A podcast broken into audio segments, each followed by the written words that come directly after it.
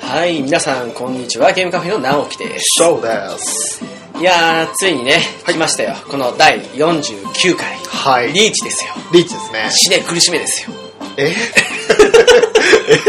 え ?49 をそういうふうに言うえー、あの、ちょっとね、来年もうすぐじゃないですか。はいまあ、50回ももうすぐなんですけど、来年っていうところで少しあの、個人的に気になったのがね、はい。あの、プレイステーション VR って、はい。あの、まあ、別の会社が出してるみたいなのもあるんですけど、うんう要はあの、よくありますよね、あの、頭にかぶって、そこにあの、仮想空間が広がってると。はい。が来年の、まあ、まだ発売決定してないですけど、出ると。ちょはい。っと楽しみなんですよ。そうですね。どんなものか非現実世界じゃないですか、完全に。うん。バーチャル世界。それこそ、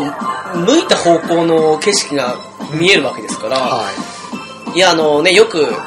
ほら、この番組でも上げてますけど、バイオハザードみたいな。い。はワンってほら、散々もう、お互いやり尽くしたじゃないですい。か。はい。どこでどういうのが来るとか分かるもんあるじゃないですかうんうん。分かってても、はいい、ざそのね例えば進むのがどういうコントローラーみたいなのに使うか分かんないですけど、はいただ視点自体は自分の視点とリンクしてるっていうんだったら、はまあ怖いと思うんですよい。いや、怖いですね。犬どうしますあの目の前から飛び越して絶対あの後いやーろにのけとると思うんですよ、なあ、だと思いますよ。まあ、あの過度の期待はまだ難しいかもしれないですけど、ただそれにしても夢のある話だと思う臨場感は少なくとも半端なく増すでしょうね。そうですよねねだからなんか今のところ多分 PS4 とかの同じ4万台なんじゃないかっていうふうに言われてるんですけど、うんうんちょっとねあの今ゲームショーや何やらではい。あの体験した人のお話を見た限りでも、はい。ちょっとソフトがそこまで注目できるものがないとしても、うんちょっと買ってみようかと思ってるんですよね、なるほど。うん、ちょっとあの Wii 以上にあのぬなんか望んでいたものというか、が来たなっていうのはあ思ったので、うんうん、ちょっとその辺のニュースが気になった私ですねはいどうですか翔さんその辺はやっぱりいや正直あのそういった情報を仕入れてなくてですね、うんあの話聞いておわっと思ったんですけど、まあ、やっぱりあのこれだけいろんなものが進化してる時代ですから、うんそうやってすごあの、いですよねね予想つかないものが出てくるわけじゃないですかそういったものにちょっとまずはついていきたいなっていうのがあるんですよね。それこそよくあのほら、はいトリックス的なものでできますけど、はい目の前にパッてその出してね手とかでもファッてそのサッとかってやったりとかえ今すっごいマイノリティリポートがイメージ湧きましたけどねあそっちもありますよね、はいそういうのもねなんかそういうなんかすごい世界がもうほぼなんだろう一般家庭にも、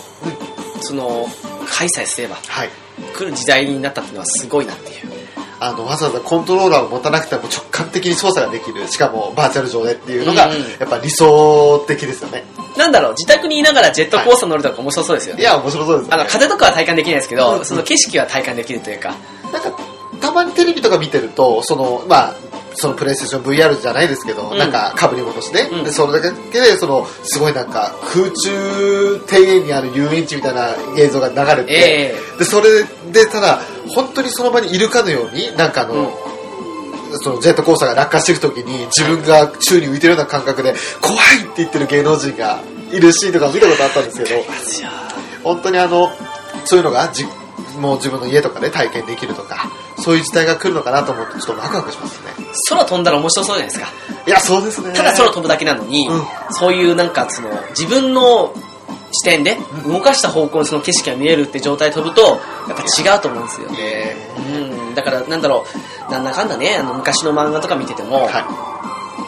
その2020年とか30年みたいな感じで近未来って書くじいゃないですかはの割にはそこまで今進化してねえなって感じに思いながらも、う我々の使ってる iPhone であったり、そういう VR 的なものだったり、結構進化してるとか進化してるなとい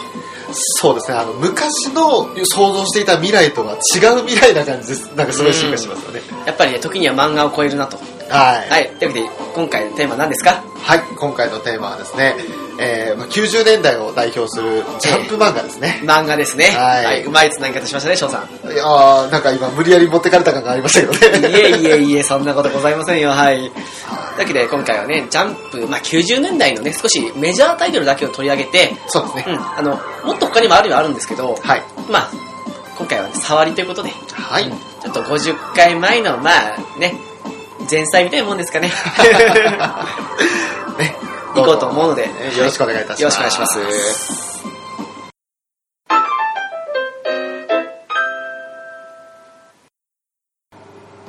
さて、まあそんなわけでね、ジャンプ漫画なんですけど、はいその前にあの、前々回ですかね。はい SNK 会で前々前回なのかなん前全然前回ですね前回ですね。そうですね。はいで、ゲストに来ていただいたプチカートさんが、あの、ちょっと以前、本当は送ったんですけど、はいなぜかメールが届かなくて、はいで、ちょっとあの、もう一度送ってみますということで、送っていただいたメールがあるので、はいこちらを読んでいただけますか。はいはい。お読みします直樹さん翔さんこんにちはいつも楽しく拝聴させていただいております、はいありがとうございます、はい。ピチカートミルクと申します。スパロボの回、懐かしく聞かせていただきました。この頃だったかな、スパロボ専用の片手コントローラーが発売されたのは。あー、ありましたね。うーんあったっけあったんですよ はい。で、もちろんお二人は買われましたかですが、買ってないですよ。 あったけどね、あの、コントローラーを買うのにお金をかけたくない時代だったので。ダビスタかなんかのあの片手でできるコントローラーの記憶、スーファミですけどね。あーのイメージなんですけど、 そう出てたんですね。そんな似たようなもんですね。 あ、そうなんですね。はい。 多分アスキーあたりは出てたんですかね。そうです ね、確か。でも自分はちょっと勇気がなく踏みとどまりましたが、過去話題と。で第2次アルファは自分の中では最高傑作かもです。おー特筆するのはやはり招待システム。で、これには目に鱗でした。今まで補欠キャラやキャラ愛だけではレギュラーにするがのが難しかったキャラたちが日の目を浴びることになりました。そうですよね。うん。自分はアイミス編でプレイしました。はい。でシナリオも最高に熱かったです。はい。中でもハイペリオンの最強講義であるマニューバーグラン X、えーが良かったとよく今噛まずに言えましたね、翔さん。これねあの俺もこのグラン X っての好きだったんで読めるんですよね 今スナッと行きましたね読めるぞと。読めるぞあ違う。まあ、それいいとしてえっと、シナリオ絡みの演出もありますし、あれ、ありに、え3人が協力することや、何より戦闘のアニメーションが最高で熱かったです。はい。ここまで進化するのかと鳥肌が立ったのを覚えています。うん。今でも戦闘アニメーションは G ジェネよりもスパロボ派ですお二人の好きな戦闘アニメーションはありますかできればお聞きしたいですあとちょうどネットでプレイステーションポータブル版のスーパーロボット対戦 OE が配信終了の記事を見ましたあったなぁはい。はい、ピュえープレイステーションポータブル後期なかなかマニアックな参戦作品ダウンロード1000倍ということであまり話題にも上がらず全く触れてませんでしたあダウンロード1000倍ということで販売あ配信終了後は手に入れることができなくなりますのでうん。一応ダウンロードだけはしておこうと思いますうん。しかしこの作品は一体誰得だったんでしょうかと かっこ悪いとワンダースワンのスパロボコンのコンパクト3並みに悲しい作品だったように思いますはい。ちょうど失礼しました。配信頑張ってくださいというお便りをいただきました。はいありがとうございます。ありまがとうございまあ、この中で第2次アルファですね。あの、まだこれから、あの、順を追って取り上げていきたいなと思う回ですけれども。それこそ次のスパロボ多分第二次ですね。そうですね。うん。インパクトまではやりましたので、第1アルファ、まあ、あの、直樹さんの大好きな、えークロスボーンガンダムですとか、ショーの大好きなブレンバードですとか、 まあ、私、速攻金欠をあの F91 に乗り換えましたけどね。 あれね、全体今期できないんですよ、あの、そうですね F- あの X1 はいが。あれ確かスクリューウェップ手に入ってもできないはずですよね。できないですね。できないですよね。あれおかしいですよね。まああ、れおかしいですよ ねス。クリューウェップはバチンと投げ払う武器ですからね。でもあれですよ、お兄さん、あの、えっ、と、G ジェネの確か DSA アドバンスの方ですけど、はいあの方の、あの、X1 のはいスクリューウェップって全体なんですよ。あら、まあ。近接全体なんですよ、あれ。あ、そうなんですか。えー、まあそれはいいんですけど、これこれはスパロボですからね。 そうですね。であと、片手コントローラーのことはちらっと話しましたけど、そのアスキーのコントローラーだと思うんですよね。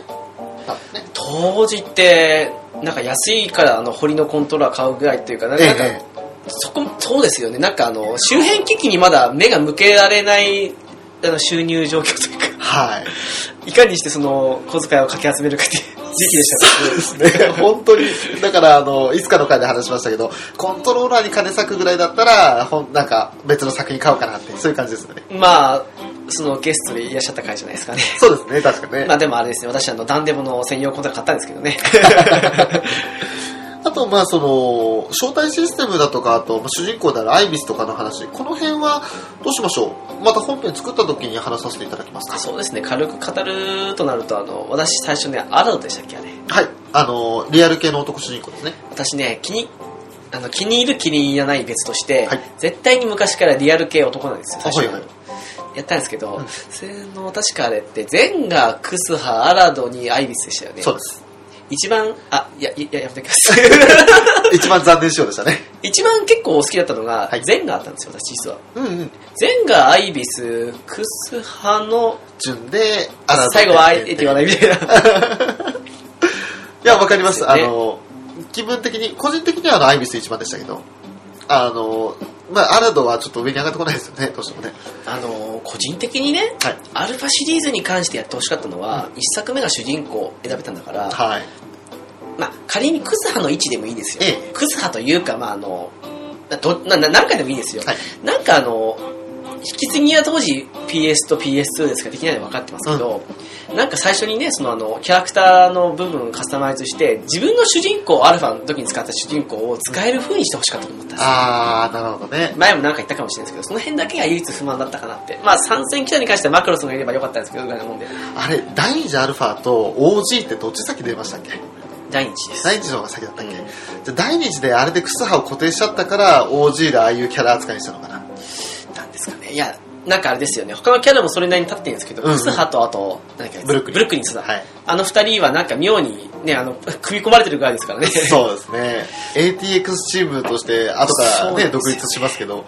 まあちょっとまたね、第二次アルファのつ扱い、扱われ方ってのは違いましたよね。アルファの時にクスハって結構好きなキャラだったんですよ。はい。だけど、あの感じを見たあたりから、ちょっとそんな好きじゃなかったもんなんですよ。そうですね。うん、わかる気がします。いや、あれですよ、あのそれぞれのねうん、キャラに対するヒロインっていうのが、はい。アルファの時はバラバラにできましたけど、うんうんそこを固定にするのはありだと思うんですよ、はい固定にしてもいいからとりあえずその主人公をアルファの時に使っ誰もがクサを使ったわけじゃないじゃないですかそうですねん、そこは残念だと思ったんですよねやっぱりねえー確かにそれは思いました。うんだからあんまりその、結局その α2 は全主人公のやつやったんですけど、私もやりましたはい、やったんですけど、一番楽しかったのはやっぱりアイビスで、で、次にゼンが楽しくって、クスハとアラドってどっちもどっちかなって感じだったんですよね。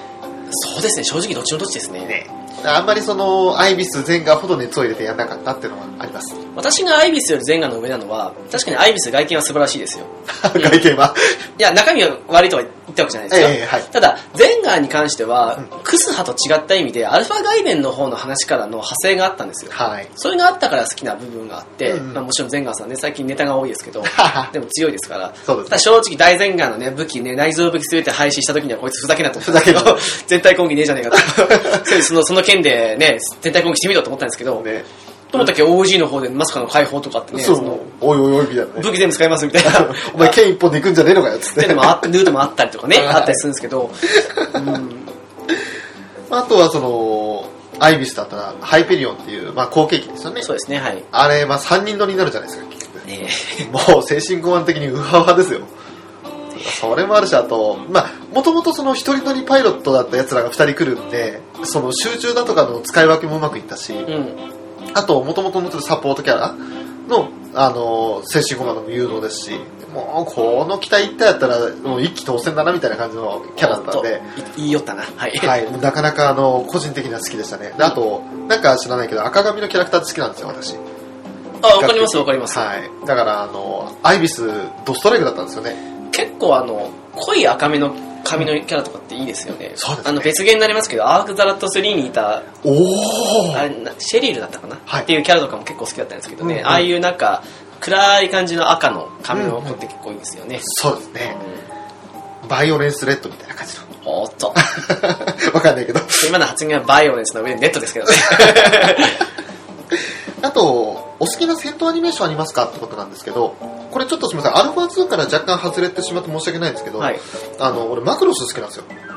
戦闘アニメーションで言うなら2歳たくさんですねはい、アルファの時もそうですしアルファ3なんか行ったらもうすごいじゃないですかもううんそれもあったけど、まあ、でもアルファ2だけで言うんだったらそうですね私アルファ2ならハイニューですよハイニュハイーニュのあのフィンファンデですねああのー、全体ですチェーンが現れる、チェーンというか、あの、なんだっけ、T- T のあの、サイコフレームのやつが、あのピラピラピラっと浮くやつ。あー、そっか。俺、あとガオガイが好きですね。光にするんですねえ、あそれもハンマーの方ですかそれもいいですかヘルヘブンもいいで す。うんわかりますよあの、喋ってる人がまず好きだったから、あ、わからないでもないですよ。ね絶対にガオガイガーは使ってました。はい、ガオガイが使ってました。あの、今までダンクーが崩れなかったのに、ガオガイが来た瞬間にダンクーが霞みましたもん。ダンクは崩しますよ、私結構。うん一時入れたりしたんですけど、ダンクがノバなら使おうかなみたいななるほど。うんのもあったりして、うんうん。でもガオガイガーに関しては一回も崩れなかったですね私あー、まあ、なかなかね、あの、ガオガイガーのあの、まあ、ビッグボルフォックでしたっけはいはいはいとかはちょっと置いといてって感じだったんですけど、そうですかはい、あの、なんか、あと赤、緑のやつもいたじゃないですか。赤、青か。うんちょっとなんか、パッと思い、名前を思い出せないんですけど、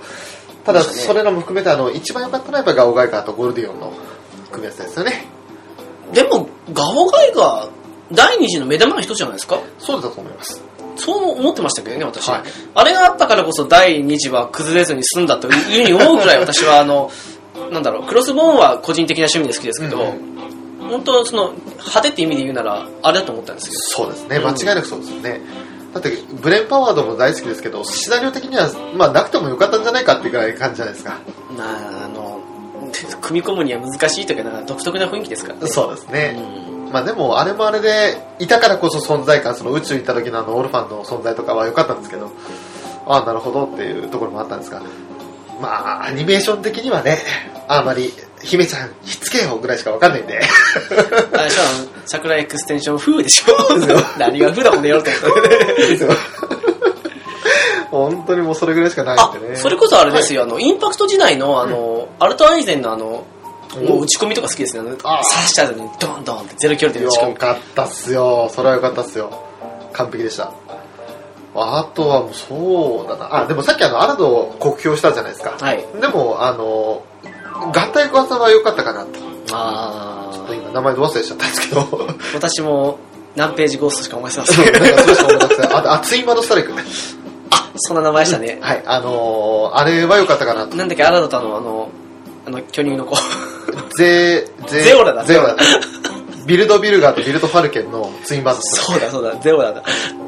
なんかもう全体だなねえまあでもそれもかっこよかったしなと思ってあでもあれはあの姫ちゃんひっつきやとは真逆のパターンでしたけどね なんかいい愛し合いまくってっていう感じしかも今思い出さなくて、あの巨乳の子だって。 なんかそういうイメージしかないんですよ、あの子。ゼオラ・シュバイツァーって名前ですよあの子だって、なんかそのイメージしかないぐらい、なんかもう、父腕ばっかりでしたよなんかあの当時ひどかったですよねね。ボヨンボヨンでしたよねなんか気持ち悪かったぐらいですよね。気持ち悪かった言っちゃダメですけど。いや本当にあのあの時は多分あの父腕の初期段階ですよねピークですかね。ねどっから入ったのか分かんないぐらいですよね。いや多分あの夏じゃないですかあれひどかったのあでもアルファの時もあった気がするんですけどね。まあ、まあいいですけど、その辺は。うんまあその辺はちょっと置いときましょうか。まあ、あとは、その、PSP 版のスパルボ多いというのが、おーいって。 これ多いってのちょっと、あれなんですよね、見たことないんですよね。でも出てましたね。あの、結局買わずに、なんかスルーしたんですけど。うん、うんうんなんかすっかり知らずに終わってたって感じですね。というよりあの頃もうすでにスパルム熱が冷めてたのが原因ですよ、やっいぱり。やー、そうでしょうね。アルファ3で俺最後かな。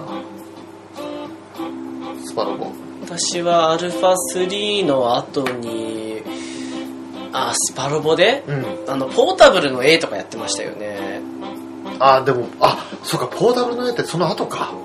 た、うん、後だったはずだな、確か。あー、で、やって、私もそも PSP ですからね。うん。で、あと、あ、それこそ OG やってましたわ。 OG は、だってアルファ2とアルファ3の間ですよね、きっと。え、プレステ2ですよ。そうでしたっけあ、OG 図のことオリジナルジェネレーションズうん。あ、の、なんだっけ、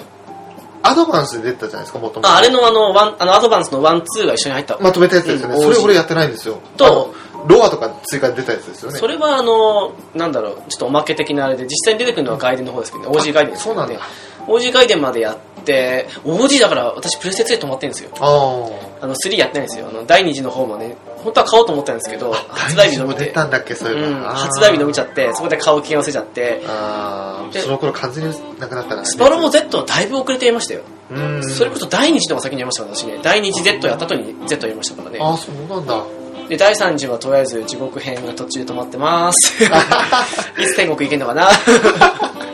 永遠と地獄を回り続けましねえのくせしてあれですよ私あの 3DS の方のうんやってんすよ、た。おクリアしてるしあの、MX でしたっけええ MX 違いますよえ違う違う。あ、MX は違う。何でしたっけあれなんだっけ BX は最近出たやつだし BX か BX は最近出 たやつだしあれなんだっけななんでなんで忘れてたんだろうあそれはなんかやってんすよええ。なんなんか無駄に2周目入ったとこデろやスめティてニーズが出てるやつですよね。そうです、そ白うねです、そうです。あれは面白かったですよ。なるほどね。あれのために 3DS 買うのは少し弱いと言いながらもいいと思いますからね。それぐらい良作でしたよ。なるほど。主人公と、主人公よりむしろヒロインが良かったですね。うあん。ー全くね、もう今、スパロボ熱冷め切ってますからね。逆に第3次の方がは途中でやめちゃったのに、い。うん。あっちの本当名前出てこないなんだっけ 3DS の最初に出たやつあっちの方は普通に最後まで行きましたねへー面白かったです逆に強化パーツないんですよ確かああ、そうなんだ。は手に入るなんかあのなんか例えば射撃プラスなんぼとかそういうのがあって、それはあのまあ付加していくというかうんうん。あ付与か付与してる感じのあれで、まあ思い切ったなと思ったんですけど、うん結構面白くてね、うーん。なかなか進化してますよ今のね今スパロボは携帯機でやった方がいいかもしれないですねああ、なんか下手にコンシューマーだとボリュームありすぎてへ疲れちゃうというか。うん、戦闘アニメーションは確かにコンシューマーの方がいいんですけどね、うんでもこだわりすぎてて逆になんか、あの、疲れちゃうパターンもありますよね。そうなんですよねこえれ何の回でしたっけ目今 あ、えっと、ここそうがでね、すジャンプアニメの回なんですけど、そうですねまあせっかくお便りいただいたので、すいません、なんかすっかりスパロボの方に流れちゃいました。えー、まずはピシカードミルクさん、本当にありがとうございましありがとた。うございますもうゲストの回もありがとうございますいや、本当ですよ。はいえ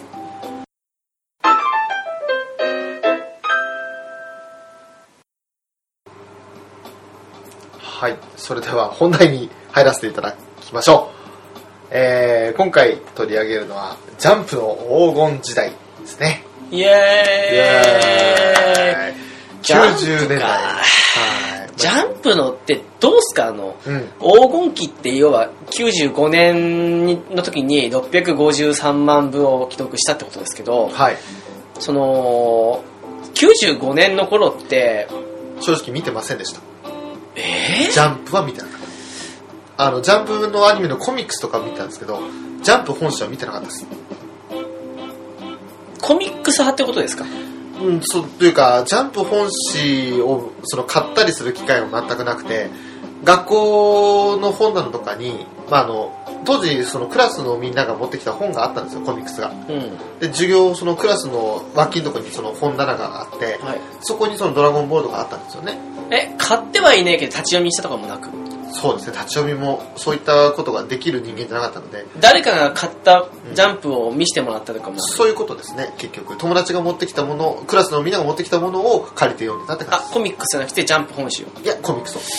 なんか毎回あれですけど変わってますねあなた本当に 本当ですよね。だからジャンプ本誌読み始めたのって、あれ、2000年、いや、1999年とかかちょっとあのなんだろうここまで49回やってきてますけど、はい多分皆さん薄々感づいてると思うんですけど、ゲームちょっと偏って、まあ偏ったら別にいいと思うんですけど、まあでも種類的には少ないと。はいまあそれはまあいいとしてな。、ええ漫画も偏っ、なんか、あれなんあのか、章は偏りでできてますよ。なんか、逆に何してたんですかっていう ふうに言っちゃなんですけど、あの、まずですね、大変申し訳ないのが、過去の記憶がほとんどないんですよ。はい。はい。あの、なんか叩けば出てくる時もあるんですけど、平田ハザードとかね。そうそうそうそう。 あの、反省文とかね。ええ根本的にね、あの、何か衝撃が、インパクトがないとね、出てこないんですよ、私の引き出し。よし。 よしじゃねえ誰か、あの、クレ556回してくれってぐらいの引き出しの硬さなんで、うん。不思めっちゃ硬いですよ、俺の引き出し。議ですよね。ねな、な、なんなんですかね。なんか、だって音楽もだいぶ後ですもんね。ええまあ、中学校3年ぐらいですかね。映画は、映画は、 あの、もののけ姫を小学校6年生に見た時に最後で、それ以来映画館行ってないですかいや、映画館じゃなくても。映画自体は、レンタルし始めて見始めたのは高校過ぎだと思います。あ、じゃあそれまで洋画を見の金曜ロードショーとかも見なかったと。まあ見てたけど記憶にないぐらいでたほとんどジブリとかばっかりですよねアニメ見てましたあアニメ 何見てたろう、なね、た何してたんですか なんか、何してたんでしょうね本当にねちょっと冷静にここであの、小中学校の頃、うん何してたかを振り返ると、うもしかしたらあの、何かが生まれるかもしれない、この番組。ねもしかしたらあの小中学校俺じゃなかったかもしれないね別人が俺として生きてたかもしれない 別人28号ですね。あちょっねえ、別人、別人ってね。と、まあええ まあちょっとあのいろいろね思い出したいなとは思うんですけど何せね引き出し硬いんでちょっとそこ次第によってあの、え来年以降のゲームカフェのなんだろう その方向性が決まるじゃないですけどちょっとわからないものがありますよねこれねあの、不思議くんですね。あの、過去が見えない男っていうことで、何かこなんかほら偏ってても、う何かに偏ってるってことあるんですその偏ってるのが見えないっていうこの不思議な事態ですよねう、本当ですよね。あの、なんだろうね、これね。 ずっと勉強してたわけじゃないですよねいや、でもなんか勉強した記憶はあるんですよね。それしかないんですよね。あのほらテレビでほら、いバラエティ番組見たこともとかそんなんでもなく学校へ行こうみたいな人。 あ学校行く面白い ですよね未成年の人とか面白 かったですあ、面白かったですね。でもあれでしょ癒し系ミュージシャンとかあと B ダップハイスクールのあの辺は記憶ないでしょ記不憶ないです。思議な人ですよね 学校へ行こう、か風邪をひいてしまって、その時火曜日で、えあ学校へ行こう見たいのに風邪ひいてしまって見れないっつって半泣きだったことがありますよね。なるほど、まあ、そんな翔さんですけど、はいそんな翔さんどうですか90年代この95年とかですけどの頃のジャンプ漫画それで大丈夫ですか、いや、追っていけば、あ、これ見てたっていうのはきっとあると思うので。どこで見たんでしょうね まあ本当にね、まあ、いろいろありますけれども、まずは、一番まあ有名どころというか、つっかもおぜですねそうですね。はい。ドラゴンボールですね。はい、はい。1984年から95年まで連載しておりました、言わずと知れた名作ですね。それでも11年ですかそうなんです、 20年ぐらいってイメージですけどねい。なんか、あの、アニメ版とかもすごいずっと見てた感じがするんですよ。アニメは伸ばしてましたねあのオリジナルの話も結構あの当時のアニメとしては面白かったですからですよねね。はいまあ、GT 見てないんですけど私 もうその頃アニメ見ない年代だったんでドラゴンボール Z はやっぱよく見てて、でもよく見ててって言ってもあんまりそんなにあの、がっつりキャラクターとか掘り下げるほど見てるわけじゃなくて、ただ流し見みたいな感じです。あのーなんかの回で言ったかもしれないですけど、私当時空手やってまして、はい。かぶったんですよ、水曜日。あ水曜、金曜がその空手の日だったんー。でうん、見れなくて、うんうんうんビデオに録画してたのもあったけど、ビデオって当時、あの、本数的に限界があるじゃないですか。はい。あの、そんなドラゴンボールのために10本、20本ってわけにいかないですから、うんうん消すとか消さないとか、はいいい話もあるじゃないですか。ありますね。その時だんだん、どれ消す消さないとそんなさ、もうないじゃないですか。うんうん。 しないにど録画もしなくなりとか、そういうこともあってもうあまり「ドラゴンボール」のアニメには悲しい思い出しかないんですけどなるほど。映画のファン見に行きましたけどねよくいやーあの、あれですね、やっぱご飯が大きくなって、そんで5点も出てきて、はい魔人ブー編そのあたりで終わっちゃったのかな最後であのベジータと戦ってる悟空でスーパーサイズ4になったあたりで一回止まっちゃったんですよね4ってことは GT ですか髪の毛長いやつあれ3かあれは3ですあじゃあ3だ4はあのがなんか合体したやつか 黒髪、えー黒そう違いますよ合体するのはベジットとゴジータですよあダメだやったやつだそのあ辺がの分かんないトタロの方だとベジットで、うんうんフュージョンするとゴジータだったかな確かああそうなんだそういった時には確かベジットの方が上なんですけどじゃああの髪長くなる3の状態3ですねですねはいだってそもそも4は黒髪ですからねそうなんですねちょっとそこがねまだ分かってないからダメですねちょっと開幕早々やばいっす ね始まってすらいないっていうえーまあ、続いては今もですねあの第8部が連載中である「ジョジョの奇妙な冒険はい」はい、まあ第5部までで1987年から99年にかけての12年間で5部までうんですねでこれをですねあの、まあ、実は当時リアルタイムでは見てなかったんですよ読んでなかったんですはい、で、まあ、今でこそ第3部は一番大好きなシリーズですけれどうん、当時はやっぱりあの絵が独特すぎてちょっと取り尽くしまがないというかこれは読めないなって感じ本当に絵だけですか まあ絵だけ演出の仕方もちょっと苦手だったかなあのジョジョほどうん文章の横に点々がある漫画もないと思うんですよ 点々ねうんはい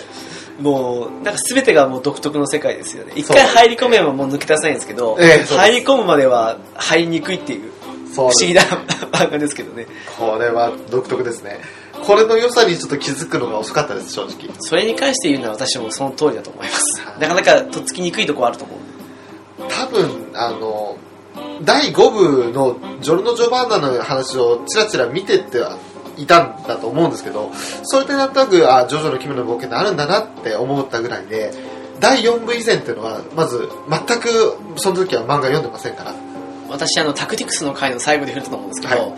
第4部のうん終わりあたりかうらん5部全く触れてないですからああいきなりストーンオーシャン飛びますからそうですよね、ええストーンオーシャンは本誌で見たんですよ私も見てましたこれはずっと、はうい、んでしかもそれも前半の部分だけあの丈太郎がディスク抜き取られたあたりまでは記憶あるんですけどそれ以降がちょっとねピンとこないですよね神父どうなったんだろうってっていうかどうやって追ったんだろうみたいな感じでうん、それだけなんですよねそれだけなんですねそうだからちょっとねあの今アニメ化されたりしてて結構ねとっつきやすくなったというかあの第3部までは全部アニメ見たんですけど、んで今度第4部出るらしいので、はい、それが楽しみなんですよねあとはその他にも「バスタード暗黒の破壊神これはあれですねあの単行本が出ない出 ないまあでも絵はうまいですね」絵はすごいきなん綺麗ですよね綺麗というか書き込まれてるというかね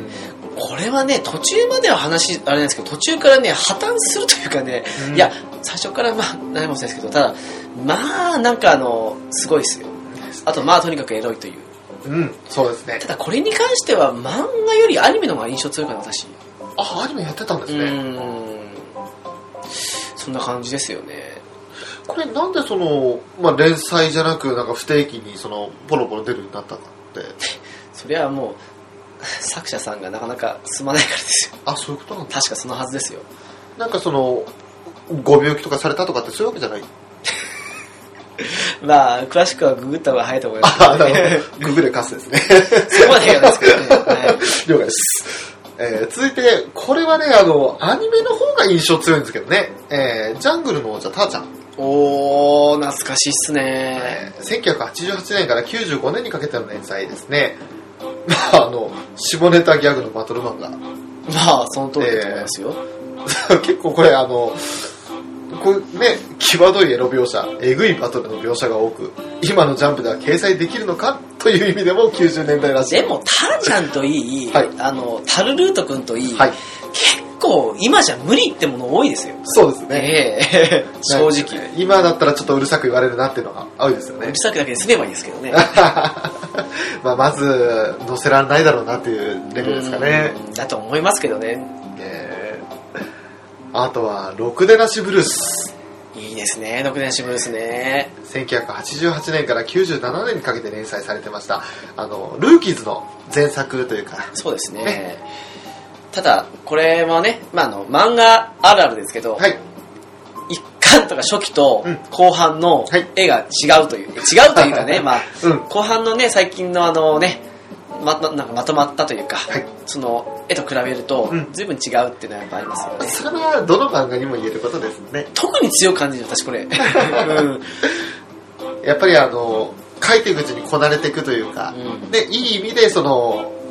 親しまれていくという慣れ親しんでいくって感じの作風ですよね個人的にはねうん、これってずーっと延々と続くイメージだったんですよ。はい急に終わったい急にでもないんですけど、うんそんな印象すらあって、うんうんなんかわあ終わっちゃったのかと思ったんですよね好きだったんですけどねこれもまたねあのまあ独特というかまあ不良ってことでちょっととっつきにくいイメージも最初あったんですけどああそうなんですねはいあのただまあかっこよかったですねうんいまだにうちの本棚に多分一冊ぐらい中紛れ込んで ますよ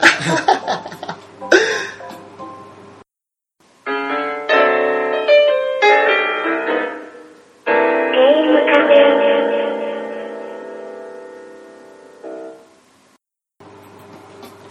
はい続いてマジカルタルルートくん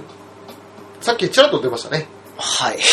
えー1988年から92年にかけての連載でしたと4年間だけなんですかそうなんですねもうちょっと長いイメージがあったんですけど、それなりに長いイメージでしたけどねうんーんまあ情けない主人公のところに魔法使いのタルルート君がやってくるドラえもん的な話で、まあ、現代的で風刺的で面白か面白い作品だと あととにかくエロいといやあのエロいのもあるんですけど、はいちょっとね描写的に今じゃ危ないだろうっていうのももちろんあー時代背景もあるんですけど、んあるんですよねやっぱりねこれを個人的にあのアニメとか漫画よりもゲームなイメージですねえー、なんかファ私ミコンはとかで出てませんでした出てたと思いますけどどうしてもアニメとアニメが一番ですねあそうとですかその次が漫画かなああなるほどなんか、あんまり記憶には残ってないんですけど、ゲームやってたなってイメージがあります。ああそうですかなんか、RPG 風な感じだったような気がするんですよね。まあいろいろ出てたと思いますよただ私これアニメのイメージが強いですねなるうほど。んまあ、あとはその他に、これはもう何回か、この番組で取り上げてますけど、ドラゴンクエスト、大の大冒険。はいはい、1989年から96年にかけての連載で、まあ、ドラゴンクエストを漫画化したものですが、全くそのゲームとは別オリジナルのね、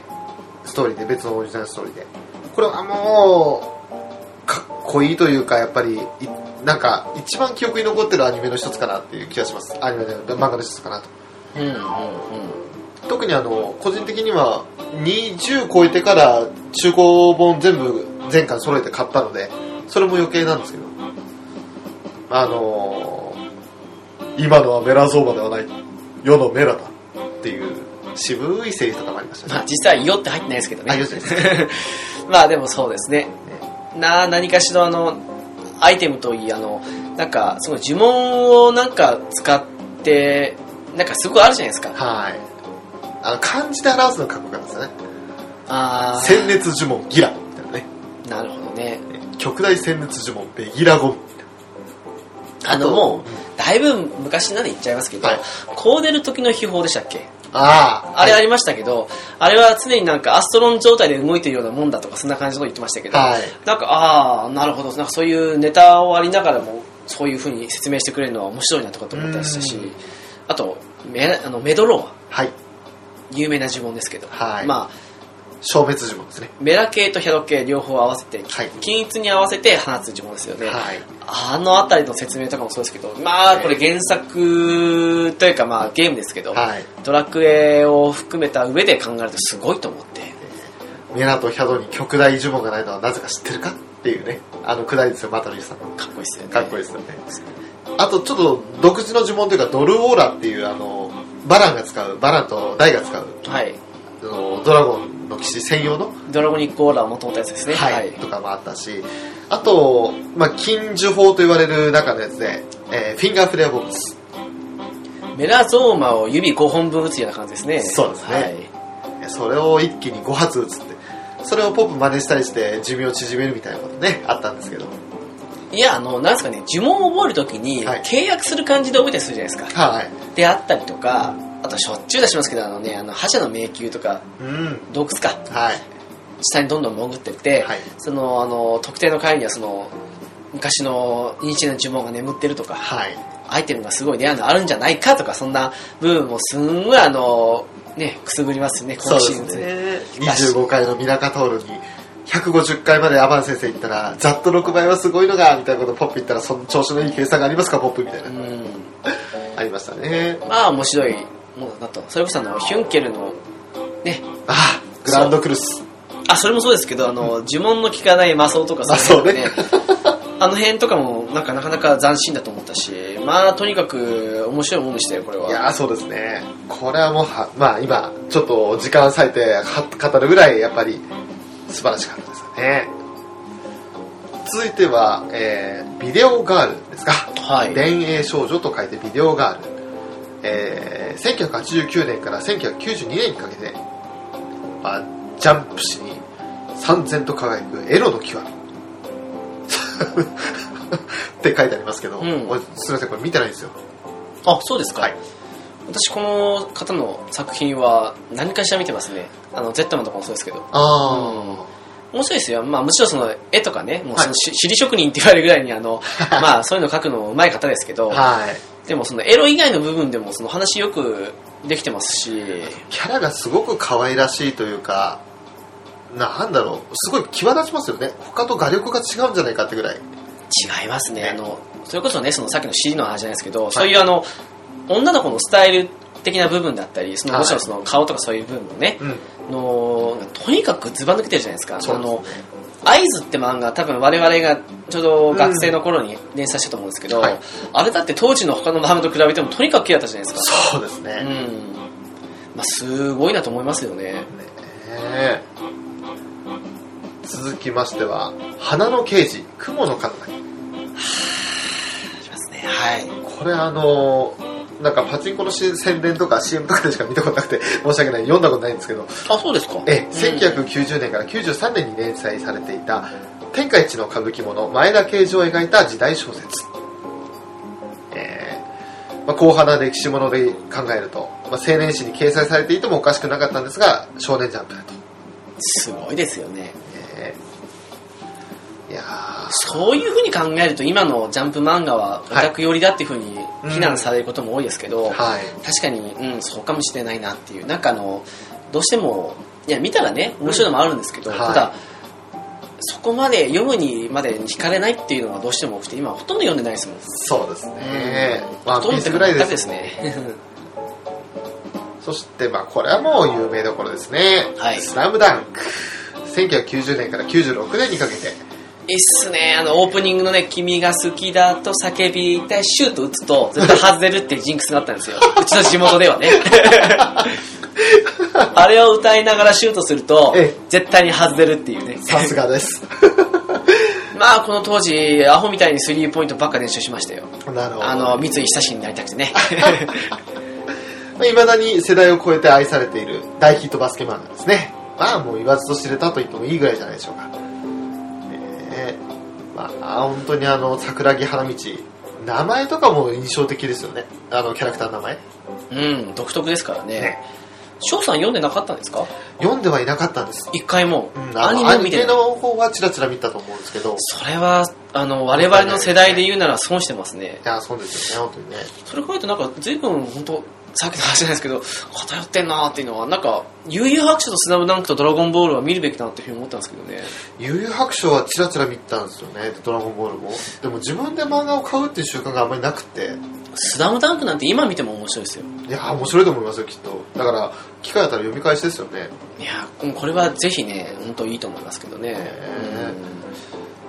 そして、えーちょっと笑っちゃいましたけれども、続いては、新勇気、太郎と愉快な仲間たち、うんはい漫画太郎さんの作品ですね。いやーこの方の漫画ねなんだかんだ言ってね見ることがあるんですけど ね面白いですよえっ、と、1990年から92年にかけて連載されまして、デビュー時の、こんな汚い絵が載っていいんだという衝撃。いや汚いどころかもうすごいっすよなんだろうあえて言いますけど、ええババアですよババアとかの絵を描かせたらね神ですよ神ですね。でもね、そんな汚いのに、うまいんですよ。本当に、そう、引き込まれるんですよね。引っ込めるかどうかわかんないですけどあ、、えー そうなのそれは人によると思いますけど、あ、ねそう。ですかまあね、ひどい、ひどいっていい意味でひどいんですよ。いやでも独特の絵ですよ本当にそしてまたあのなんかし登場キャラクターみんなが鼻水とかよだれ垂らしてるイメージ、あの、外れてないと思い ます。えーまあでも本当にこれも衝撃だったしいやーそんな 後に今度は普通ですけど有意拍手ですねはい。はい、えー、1990年から94年あ意外と短いで連載されていたそもそも19巻までですから。あそんなもんで終わっちゃったんだあのー、正直、はい正直言っちゃうと、はいドラゴンボールよりも好きでした。いやなるほどうん、あのすごくいい話あのいい話というか、うんうんまあ富樫先生のねあの独特のぶっちゃけ「ハンターハンター」より好きなんですよ私ああなるほど、最終回に関してはね、なんかね、すごくこの後また続く話があるんじゃないか、みたいな感じで、そこに行くまでのなんかショートストーリー的にポンポン1話完結的な感じで、はい話があったように見えて、そこでいきなり最終回で行くんですよ。なるほど。多分、あの、その辺でもうね、書きたくない病が始まって、あ打ち切られたっていう話らしいんですけど、あ打ち切られたっていうか、まあそんな話ですけどね。なそんなのもあってね、なんかね、あの、これ、うちに、まあ、あの、潜水編の、あの、水兵、シーマンですかはい。のところの缶だけのあったんですよね。おー。シーマンだとか、あと、あの、病院で、あの、モスキート使うやつ。あーというのですね。はいあ。と、麻雀で心読むやつ。あの辺の奴らが出てきた缶だけなぜかうちにあったんですよ。その辺で言うと、あれが好きでしたね。あの、クラマと、はいクラマって登場人物いるんですけど、はいとあと、クラマと同じ高校に通ってる秀才かな、多分あれ。おの二人が、あの、確かに一定時間以内に、はい。あの、あから順番に、あ、いい、う、え、おって感じで、順番に文字が消えてって、はいその言葉を使った瞬間に魂抜かれるじゃないですけど、そんなゲームがあったんですよ。はい。その上で話す、あの、お互いに話し合いをしろみたいな感じで。はい。普通ならなかなか難しいですようね。んうん。話をしてって、最後になんかそのクラマが、なんか面白い顔みたいな感じのことして 笑わせて勝ったみたいな感じのもあるんですけど、へそーの辺のやりとりとかもすごく面白くてね。ああ、いろんな、なんかゲームというか、楽しみ方、能力を持ってるね、キャラクターいましたけれども。そうなんかそこまでに至るまでのよく有名なトグロですか、はういん。、あの辺までは要はあのよくあるジャンプのその、うんなんだろうバトル漫画バトル漫画うんでもそれでもあの独特の優位白書独自のそうですね。そういうバトル漫画的なトーナメントで面白いんですけど、うん。それと別の意味でその今度違う潜水編が始まった感じがあって、うんうんちょっとにあの魔界編でおっと思ったんだけどよく考えたらまあこの辺りでもうこれ以上書けねえなっていうふうに見てる方も思うんですけどあーやっぱあの女終わったかみたいななるほど。もうなんか独特の、あの、技名とかもあって、面白かったですね。やっぱり、主人公もレーガン、ショットガンとかってありましたけど、まあ、首位打車券とかありましたしね、あの、クワバですけど。そして、やっぱり何よりも、やっぱり比叡じゃないですか。あと、ジャオウ演札国流派ですか。 じゃあ、王演卒剣とか、じゃあ、王演卒国流派とか。わかりますよ。あねの、ジャオウ演札国流派をね、あの、自分に打って、そこであの、 憑依させるとかあれだったんですけどね、中二的だけど、好きだったんですよね、やっぱりいね。やーでもまあ、当時はかっこよく感じましたね、やっぱりね。そして、アウターゾーン。はい、見てました。はい、1991年から94年にかけて連載されていた基本1話完結のジャンプ流世にも奇妙な物う語ん、ほんとそんな感じですよ。あの、読みやすくてね。で、この主人公ってこのお姉さんがなかなかね、あの、色っぽいんですよ。うんもともと10話連載の予定だったものが人気が出てしまって一旦終了してから仕切り直して再開したんですねそして長期連載いや、子供ながらにね、あ、面白い話だなっていう。で、見てましたね。うんこれ多分今見ても楽しめるんじゃないかなっていう。おおなんか大人の人が見る方が面白いんじゃないですかね。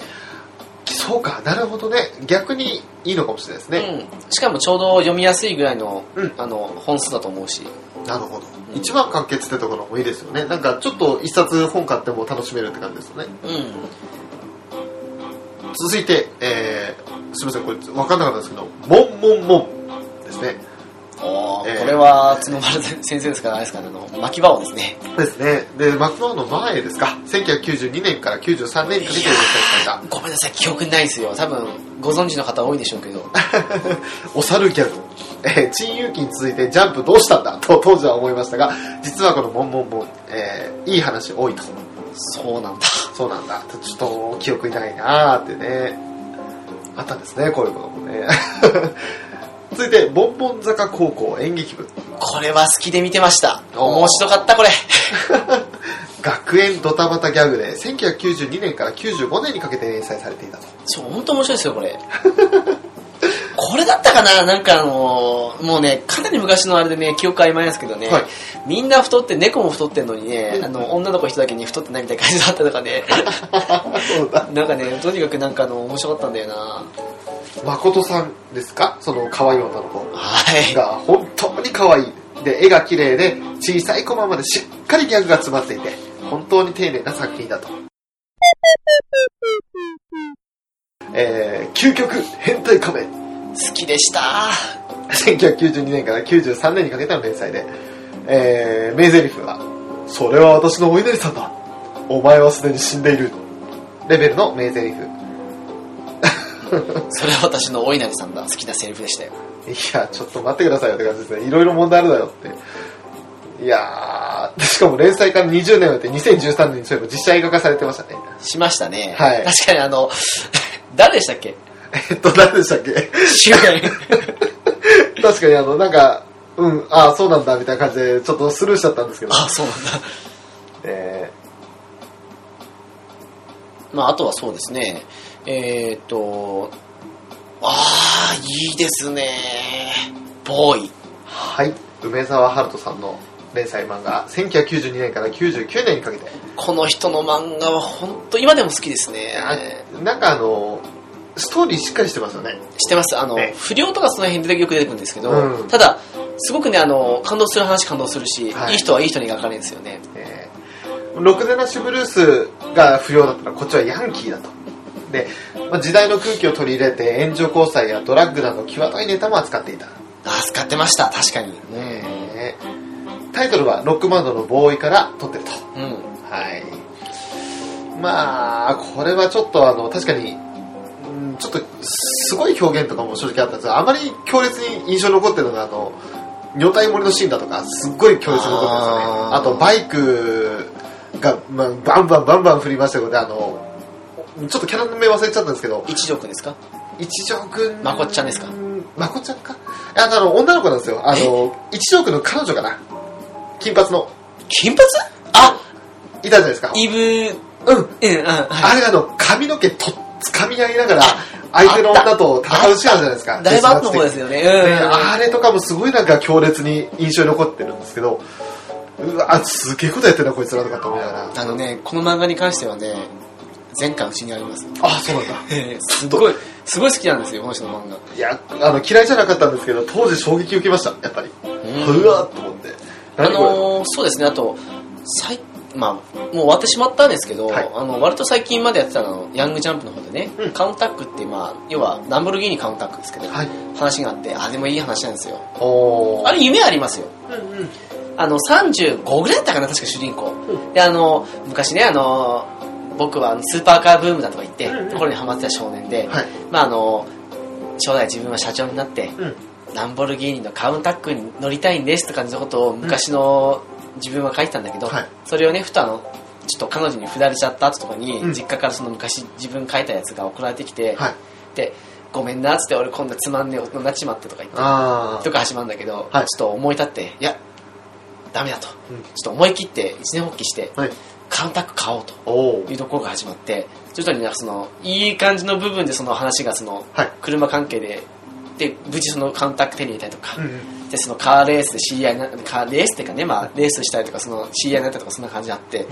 いい感じのお話なんですよあれなんか大人になって読むと夢あるなっていうああなるほどねだんだんほら年も近くなってきてるんでああそういうことかすごく夢があっていいなという個人的にこの梅沢春人さんの作品はボーイとそのカウンタックの間だと思うんですけどブレーメンってあったじゃないですか、ありましたねはあのいバンドの、はいあれは結構リアルタイムで見たんですよねあれまで結構あれでしたあの主人公はそもそもあの、うん有名なねあの男女のあのボーカルでしたっけ、はいあの片割れ的な感じでなんか、そこもやドラッグ的な部分だったじゃないですか,、うんだからちょっとボーイにつながる部分もあるんですけど際どいやネタを扱ってるなと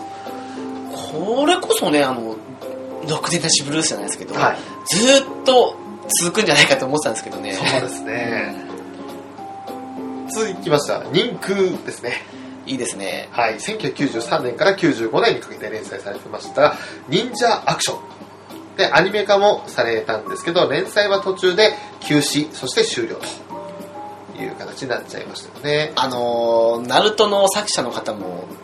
この漫画に影響を受けたって言いましたよねあ懐かしいですねあのなんかほら何々人のなんとかだみたいな感じとかさ あうんうんおおと思ってあの「へいへいこいて」と飛ぶ人みたいな感じの人い たしだ けど名前忘れたけど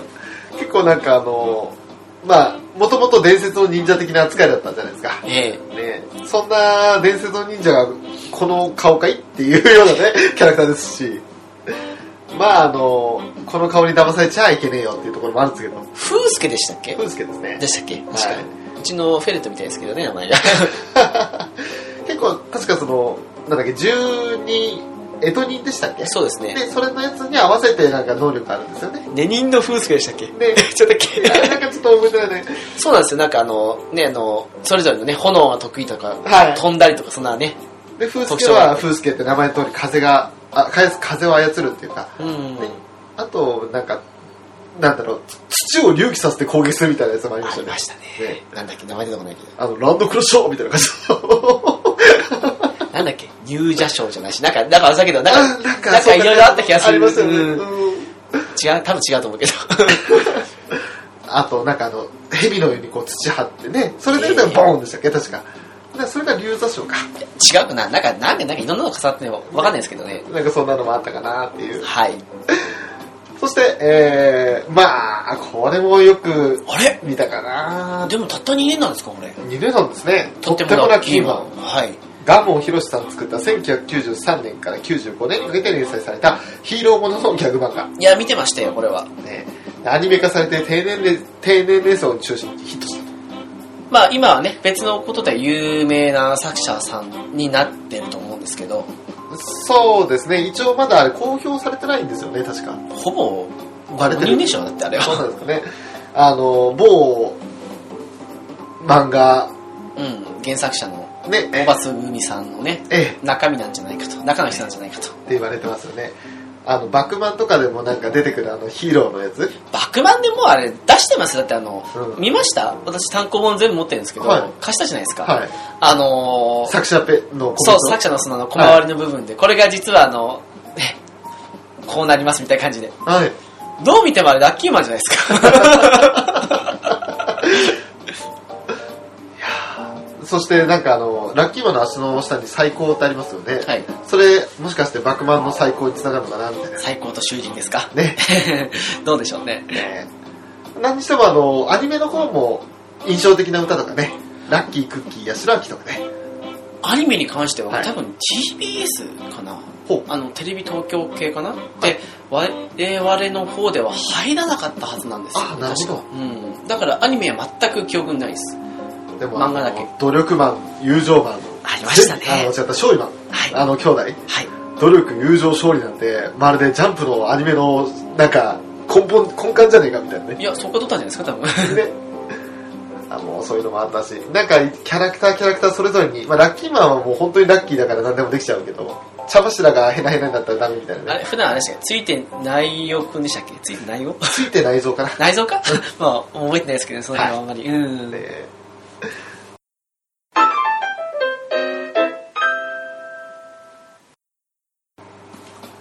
はい、続きましては、地獄先生、ヌーベいいね、好きでしたね。大好きでしたね。 1993年から99年にかけて連載されて、まあこれはドラマにもなりましたね。アニメにもなりましたしね。はい。これすごいですよね、あの、大体が1話完結の方を買ったのに、はい。いすごく続きましたよねや、。本当ですよ。え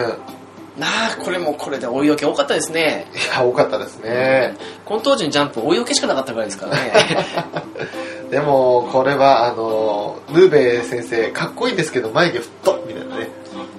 いいじゃないですか、男らしいじゃないですか。いや、まあそうですけど。あとはやっぱり何よりもあの、手袋を、普通ね、手袋してるときは普通の手の大きさなのに、取ったらでっけえ鬼の手っていうね。えどこに入ったのその手みたいなーね。ナム大時代比教具教なんでしたっけ なんかその辺のこと言ってましたよあーね。そうですね。なんか覚えちゃったぐらいな感じだね。その後、ちょっと覚えてないな。あれなんかアニメの方だと、はいなんか違うこと言うらしいですよね。あそうなんだナム大事じゃなかったです。なんだっけ、ナム大事大比教具教なん。なんとかコンとか逆やかキャンなんかなんだ今。 うなん、なんんかかね、そうだ。まあ、ギャグにして懐かしいも、ねホラーにしても、バトル、そしてエロコメ、多くの要素が盛り込まれていたと。今でも覚えてるんですよあの際どいというか肝心のシーンがそのエロシーン出てくると、はいそこにあのジャンプのあの海賊的なマーカーじゃないですあかありますね。あれが入るんですよ入るんです あれはうまい隠しだった。でも俺個人的にやっぱりこれ、あの、地獄先生の上で、まあ、妖怪とかの話もあるんですけど、一番怖かった妖怪とか、なんか記憶はもあります一番怖いというわけじゃないですけど、うんあ一番怖いのと記憶に残ってるの別なんですけど、はい一番怖かったのは多分12巻だと思うんですけどぐらいだと思うんですけどあの、はい。トイレのシーンあー、トイレの花子さん花子さんではないかもしれないけど、うなんかあのえっとなんだっけあのヒロインの子うん、あの、ヒロ俺、ヒロシに対して京子でしたっけそうですね、オレンジの髪の。あの子がトイレに行ってる時になんか変に乗り取り憑かれるじゃないですけどそのシーンだったんですけどあーなんかそのなるほど辺のあたりが子供ながらにやっぱ小学校のトイレを演奏したじゃないですか、うん、そう当です時まだ。ね小学校行ってたんではい。その辺で怖かったのうとんうん。あと一番思い出に残ってるのが、うんこれ確かアニメ版の最終回もその話だったかな多分、はい。原作の方は別に普通にその話の一部なんですけど、うんヌーベイがほらあのなんだろうとある妖怪との戦いの時に、はいちょっと致命傷を負ってしまって、はいもう車椅子状態だとうん。で京子自身は確かあのヒロシですよね確かね、とあの結ばれなくてあの何でしたっけあのミキでしたっけあの子、うんもう一人の女の子金髪のあの、カチューシャつけてる。うんあっちの子と結婚してしまってあでー。なんかそのこの未来は何なのかみたいな感じでその教皇自体その小学校の時から急にその大人になった状態にうんうん。まあ、意識だけ行ってしまって、はいであの最後ヌーベに会った後にそのここは別の未来だみたいな感じたことで、うん元の世界に戻されるんだけどその話がすごく残ってるなって思ったんですあねーなんかあります怖い話とそあののと多分最序盤だと思うんですけどあの学校の中であの歯車というかすごい自分の妖怪の周りにこの刃が巻きつけられてるタイヤみたいな妖怪いるんですよあのビクトリーガーデンでできそうな感じのああそうあんな感じのあれが全部刃になってるやつ、うんあれであの理科室のところにも追い込まれてあの鏡で自分の姿をそこにいると見せかけてそこを割った時にヌーベイが横から殴るしあったはいあはれい名はい前なんて言ったかなとなん全然か神社のお賽銭の妖怪だったと思うんですよね確かうん妖怪の名前これっぱちも覚えてない覚えてないですけど、あれがね、なんか子供ながらに怖くて、あの、理科室かどうかのドアを開けようとした時に、ドアのところの、そうそうさんの鏡ですねうん、うん、その取っ手うんじゃなくて、そのドアを開けようとしたその縁の部分を触ったらそこが刃物になってて、手切るとか、ええあそうそうそうあらゆるものが刃物になるんです。そうなんですそうそうそう、うんあれは、うおーっと思いましたね。あ本当にだからこれはちょっと怖い部分もあるし、エロもあったし、思い出深いのはその話になってしまうとやっぱり衝撃的だったのはそれですね。な他にもあの、あの、いたこのアンナとか、あと、雪女の、伊豆名じゃないですか伊豆な、伊豆なか、そうだ伊、豆名とユキナでしたっけゆゆきめゆきなうん、なんか、そういうキャラクターとか、いろんなキャラクターいたりするのもあるんですけど、あとあれでしょうん、あの卵さんでしょそう、京子の、 彼いいねいつもあのアディオスって去ってくるんですけ どあそこでアディオス覚えてるんですよあそこでアディオスを覚えてなんかあのねもう亡くなりましたけどうん、 x ジャパンのヒデがあ あのソロの時にロケットダイブ出した時にアディオスって言うんですよねおー最後の歌詞でねあアディオスだと思っアディオスてだあれあのいつも入ってるこれアディダスだって言った話だね ーくだらない。思ったわけですよね子供ながらになるほどね。続いて、王様はロバ、ハッタリ帝国の逆襲。これは、すみません、ちょっとわからないですね。私も記憶にないですね1994年から96年連載された巻末固定のショートギャグええ全然記憶にないななんでだろうなあんまり当時は巻末まで見てなかったかなもしかしたらうんどうしてもあのジャガーのイメージがあってそうですねジャガーピュート吹くジャガーとあとあのすごいマサルさんであそうそうその2つのイメージがありますねえーまあ、続いて「流浪に剣心」これはもう言わずと知いれいたとでいうすかねねルオーニケンシン大好きでしたあアニメもだったのしアニメあんまり見ないっていう話したじゃないですか、はい最後まで見てたアニメってルドケンです私なるほど1994年から99年にかけて連載されていた「伝説の人斬り日村抜刀斎」のいいですね時代劇と。まあこれは、アニメはもちろんヒットで、あと近年実写映画化、佐藤健くんで。あと私アニメの映画見に行きましたよはい。あのナルクの虹が主題歌だったんですけどねおー西西シエのレクイエムだったかな確かリアルタイムに見に行きましたねそうです。主題歌にジュディマリー、イエローモンキー、ナルカンドシエル、起用していたのも印象深い。あとあれですよあのシャムシェイドの3分の1の順調な感情とかはあと初期の方のエンディングだと TM レボリューションのハート・オブ・ソード夜明けないもそうですねああ、すごいですね。いや好きでしたよあのなんだろうこれあのまあそういう人切り抜刀斎の話で進んでって、であの途中でほら京都のほらあのええ王道的なストーリーじゃないですか、はい。師匠誠の。うんその後でほらあの謙信の過去に迫る話があるじゃないですかいやあのー、よかったですよ、それ。絵にし。そうあれほらあのすごくねあの、その王道的な京都編から比べると、はいちょっと人によってはどうかっていうふうに言う言うかもしれないですけど、あの辺の話すごく切なくてよかったですよよかねったですね。あれは、あの、途中で挫折する人もきっといるんでしょうけど、うんこれ師匠誠の時に面白いないよって投げちゃう人もぜひちょっと一回見直してみてほしいなっいいて思いま話でしすたね。あと、個人的に言うなら、これこそ賛否両論多いと思うんですけど、はいアニメ版の最後知ってますアニメ版っていうか、まあ、アニメで制作あの作られたあの、はい清掃編でしたっけちゃったかなあの、最後ね、謙信が、謙信のみならず、薫も同時に死んじゃうんですけど、あそうなんだああの、梅毒になってしまって。あ知らーないかななんか、多分、あの、YouTube とかに転がってると思うんですけど、はいあれは泣けますね。あんだただ、これはこんな原作でいいのかって言った人いるんですけど、うんうんなんかアニメ版としての最後はこれみたいな感じに言ってるらしいんであそうなんだでもいい話だなって少し絵のタッチが違うんですけどね漫画版であのまあ弥彦がすごい成長して、あありますねねはいあのまあ、謙信たちの子供えっとケンジでしたっけ、ええうんとの絡みとかもあったじゃないですか最後そのアニメの最後どこにもありますよあるんだありあのまあ謙信はそのね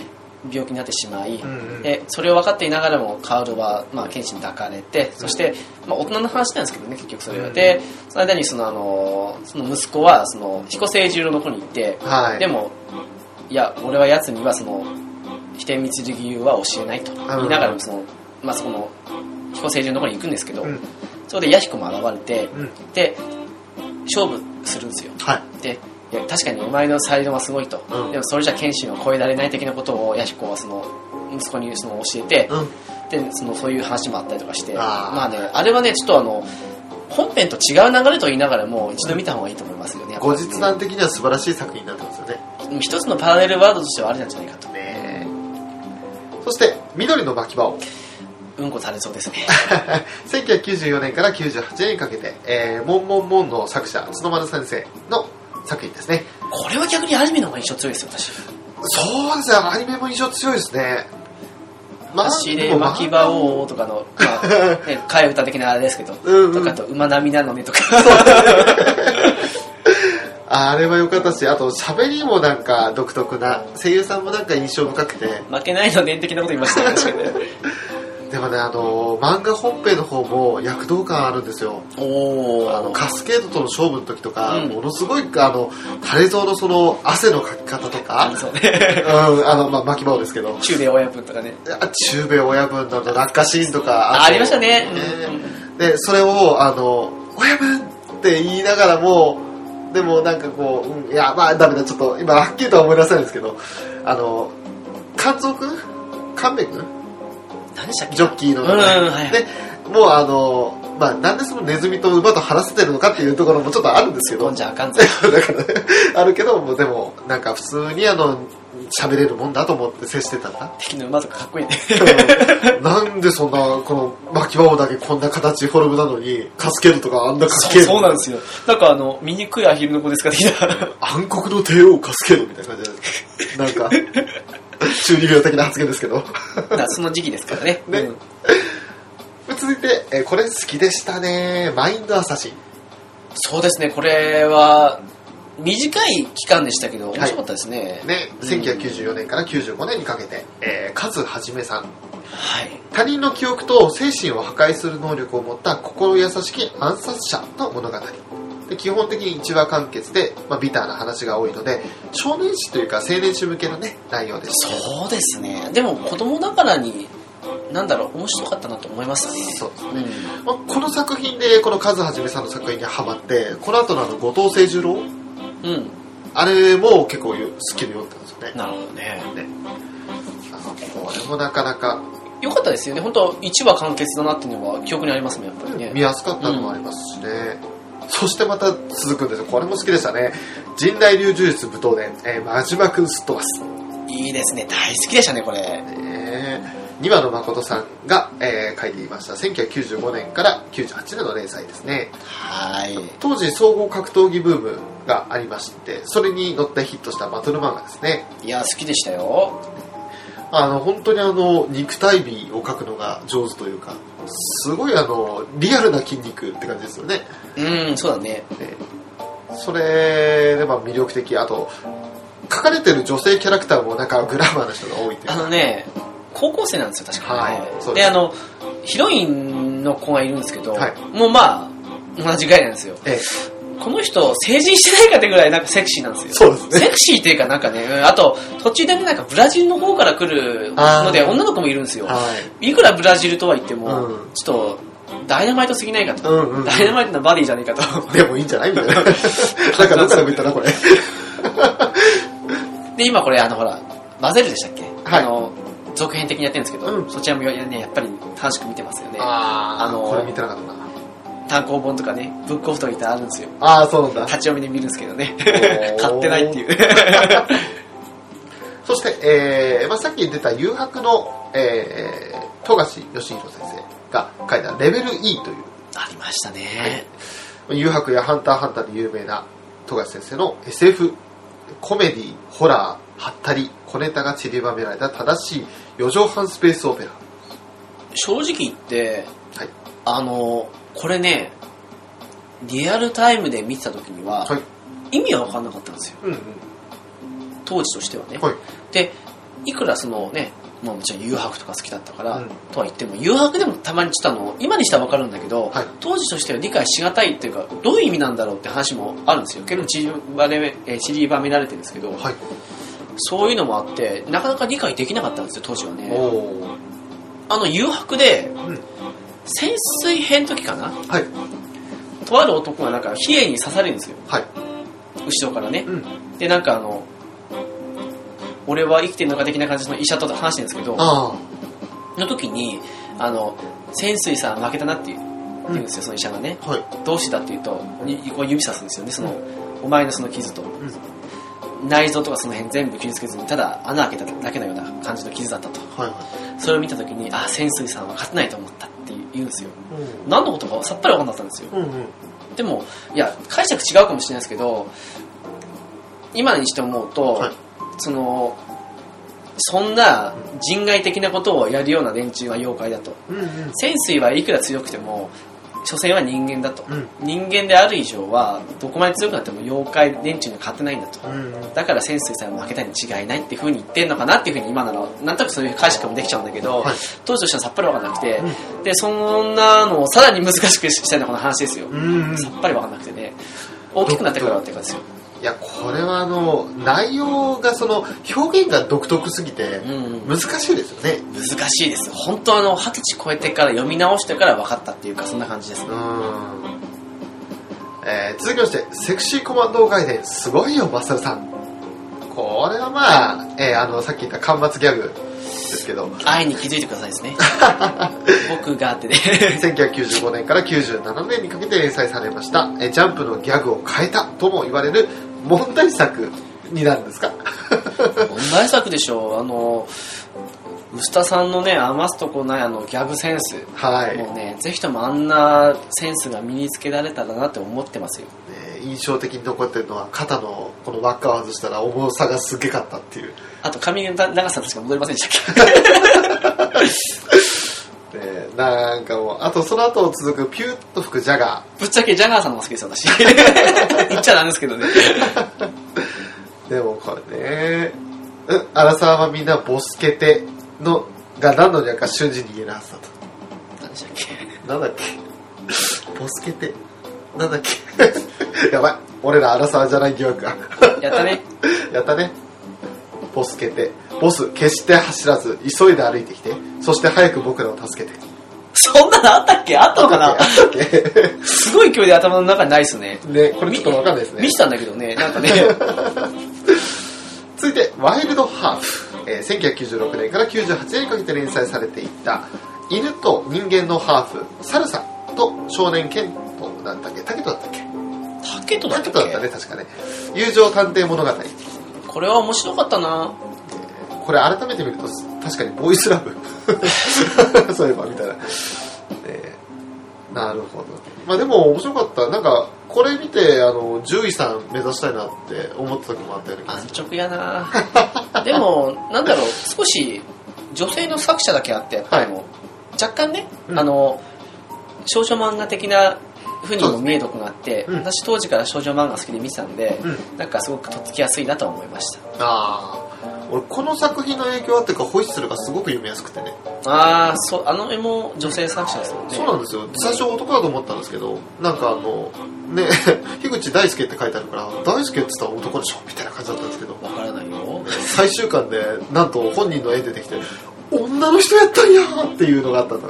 あったんでそういうのがねちょっとびっくりでしたけどねちょっと話取れました、えー、それで方針演技えー、これはまあ藤崎優さんの多分一番の有名作ですかねそうでしょうけど、うんまあ、なぜかね、うん方針演技って、はいゲームとか違う話とかって言ったら、見たんですけど、はいこれはね、うんなぜかね合わなかったですああそう原作が合わなかったいやこれが合わなかったであすこれが合わなかった漫画が合わなかったですあなんかねなんか合わなかった絵もそうだけど話もーあーそうなんだ途中からってのもあったのかもしれないけど個人的には好きな作品ですねあのげその漫画の方もあとアニメの方もあのーまあもともとその中国のまあ、四大気象の一つ方針演え技えを漫画家にしたやつですけど、あの独特の絵のセンスというかなんだろう絵もそうだけどキャラクター同士の掛け合いというか、はいのもなんか妙に合わなくて、うんうんで最初から読まなかったんですよこれあそうなんだそれもあってなおさらなんかうん別にってそその割にはねゲームとかで方針演技して別に普通にやったんですけど別にこれじゃないですよ、うんはいあの公演とか出てるような話ですけどはいやったりとかしてたので別にだからねなんかこれだけ妙に合わなかったんですよねなんかあの、まあ、太工房っていう主人公いますけれども、ええそうですねはいその持ってる武器のパオペイで、ええね、あの打神弁っていうのがありますそよねうですねあれもなんかあの主人公らしい武器というか なんかあの、風を使う武器ですけれどその風の刃をビャッて吹き出すような技じゃあるじゃないですかまああれですよねあの話のそういう出し身とかもそうそうですけど、うんとかは全部共通してるんですけど、はいなぜかねうんあんまりって感じでしたね妖然の人真似とか人真似というか変身か、うんね、化ける技とかあと個人的にあの孔一家が好きだったんですよね孔天下とかあとお父さん名前なんつったっけなすっごい硬いのいいお父さんいたんですよあと弟もいたんですよねなんせそのあの絵がわからないからあその画体がいいのがその別の 作品だとどうなってるかわからないから、あうん一致しないっていうねこのねねあとはまあダッキとかあと中央だとかねいろいろいましたけど中央なんか最後すごいあの好天下とあの一騎打ちするんですけどそのところもなんかあのもう本当にダッキに絞り取られた中央だったんですよ真っ白になって違これはギャグ漫画じゃないんですよねいますね あでもギャグ要素も結構ありましたああそうなんですねだからねなんか合わなくてね見てなかったっすね対抗棒のデフォルメ化というかすごい簡略化された絵なんかひどかったですからねえ あの、常にあの人をバカにしたような絵を描くような感じだったんですけど、でも、うん、面白かったです、そういうところも含めて。ー、なるほどはい。で続いては、あ、さっきちらっと紹介しましたね、アイス。えー、桂正和さんの1997年から2000年に、えー連載された うんビデオガールに続くこれは面白かったですね名作エロラブストーリーって書いてありますね。この間かなその、うん DNA あれ2だったかなはい。あの、まあ、あれは好きだったんですようん。本も持ってたんですけどね、はいまあ、あれもまあこの人の漫画ですけどもちろんあのエロシーンもあるんですけど、はい。話的に面白くてねなんかそのただそういうのが来た後に急に現代的なの来たじゃないですかこれそうですうね。ん普通に普通に普通にっていうかまあリアルすぎたっすよね。なんかあの、見てる時代背景的に結構、ドストレートな時代じゃないですか。そうですね主人公とかがほぼ自分たちと同じぐらいの年でしたからね、はいそのちょうどね連載中というかまあでもうんまあそうですねちょっと少年誌としては刺激強かったかなというのはありますよねそうですね青年年かな誌うんそうだね青年だったら許されるヤンジャンとかであってもおかしくない感じおかしもあっくなたいんですけどただあれをジャンプでやったからこそっていうのもあったんでしょうけどねそうですねよく出しましたよね主人公市高君でしたっけう面白かったなでもんえー、まああとは、えー打ち切りの中に隠された名作がありましたよということでほ「ペンギャン南方これは熊 わかんないけど何年って言うんですよねううんちょっとわかんないけどこれはちょっとわかんない麻雀漫画かなって一瞬思っちゃうんですけど歴史伝記の漫画なんですね少年誌で扱うには渋すぎるかなるほどあとはタイムウォーカーこれはゼロですかわかんないです。これも見たことないですね。ヤクザの後取りがタイムリープできる超能力者はあの、基本的に私、あの、新年祭始まってもうん、見ないんですよ。ああなるほどあの、好きだった作者の新年祭で見るんですけど、うんうんじゃあその、好きだった作者はどっから見たんって話ですけど、 なものでね、とにかくね、その打ち切りもそうですけど、あの、見ないことが多いんですよね、やっぱりね。なるほどさっきの方針演技の藤崎龍先生がはい連載デビューになったサイコプラス、これちょっとわかんない全然知らないですね。ねだから本当に隠れた名作なんでしょうねなるほど。で唯一知ってるのがありました仏ゾーンえーこれシャーマンキングの武井宏之先生がえーシャーマンキングの前に書いた、まあ、連載デビュー作ですね4巻ぐらいで確か終わっちゃったんですけど4巻あ、それも4ぐら回い行ったんですかなるほど。確かそれぐらいの少ない関数だったんですよねうんうんうん千手観音みたいなあの、まあ、ちょっとあの仏像とかそのなんだろうちょっと神仏的なものが多かったんですけどうんどこ の海軍元帥ですかなるほどね。ま同時期に始まったワンピースに食われたか。ということで、 はい、食われた。それはきついっすね。ワンピースには食われちゃいますよ。ワンピースには食われちゃいますよねまあ、当時私まだワンピース見てなかったんですけどね。えー、当時はワンピースは一番あの3時とかの楽しいシーンですかね。なるほどねク。ソお世話になりましたっていうところかな。 私の唯一うるっときたシーンですね。あワンピース全体を通して。なるほど。あれはまあ、うるっとしいんですよね。なるほど。なんか、まだあったような雰囲気もするけど、でも大体はこんな感じなんですかね。そうなんでしょうね。なるほどね。まあ、個人的には、まあ、やっぱり保湿入りたかったかってところはあるんですけど、一番やっぱりあの、遊戯白書かな。でも布剣も捨てがたいな。うん、そうですね。そんなとこかな。でもヌーベイも捨てがたいな。そうですね。ドラゴンボールも捨てがたいな。まあ 名作ですから、ボーイも捨てがたいな。捨てがたいですよ、それで。まあそうですね選。びがたいですよ。まあこんな感じですね。はいはい。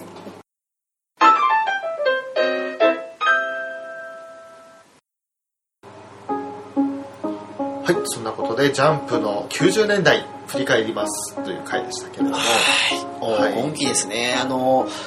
なん、ネットかな、多分。うん、ネットでね、見たときにあの、ジャンプ黄金期の、はい、まあ、あれですよ。あの、まあ、目次ですよね。うん、バーっと、はい、捨て漫画がないっていう。うん、すげえ時代だと思ってありま。したこれが200円ちょっとで呼べるのか1週間に1回と思うと、ほら、ワクワクするぞみたい な。そんな状態ですよね。ほら、ワクワクしてきたぞ。えーどんどん強い強敵がね、現れるんですよね。すごいし、ドラゴンボール最後ね。あんだけ宇宙の帝王とか言ってたはずのうんフリーザがう、指先一つでダウンぐらいの、なんかそんな雑魚に変わったとかね。最近じゃなんかいきなり復活の F とか言って復活しましたけど。ん、でも、あれですよね、あのトランクスに真っ二つにされたシーンとかもう衝撃的でしたね。真っ二つそうじゃないですよ、お兄さん。うん、真っ二つなのに、うん細切りにされて、うん片手でピューって燃やさ燃やされたじゃないです か。エネルギー弾で照明させられた感じですよ。トランクスどんだけ強いんだよっていうね。あのインフレか 悟空もあっさり殺されちゃうんじゃないかっていう。いや、ごくあれですよ。指先一つで止めま したよ。トランクスの剣を。でどういう設定だよって。えー、本当わかんない。でも、セル編は面白かったですよ。あの、面白かったですね。なんかね未来の感じ、やっぱりあの、タイムトラベル系が絡むと面白いですね、物語って。うんあと、人造人間で出てくるやつらの中で16号が印象的でした。あの、自然に優しい。ええ、心優しい。でも、なんかあの、 な、何でしたっけあの、両手をこうやってあの、組んだまま外して、ヘルズフラッシュでしたっけああ、ありましたね。 腕外してね。ドゥンドゥンドゥンって感じ。懐かしいな、あの、なんだっけ、セルの第二形態ぐらいだったら倒せるっていう。ああ、で完も全あの体には不明17号が一番嫌いで、最初にセルに飲み込まれて、じゃあ甘みろとかと思ってたお記っ憶あとっるとっと。で、18号飲み込まれて完全体になっちゃうじゃないですか、セルが。でそうなっまたら。あクリーリングちょっとね、あの、うんね、ちょっと、ポの字になったからね。で、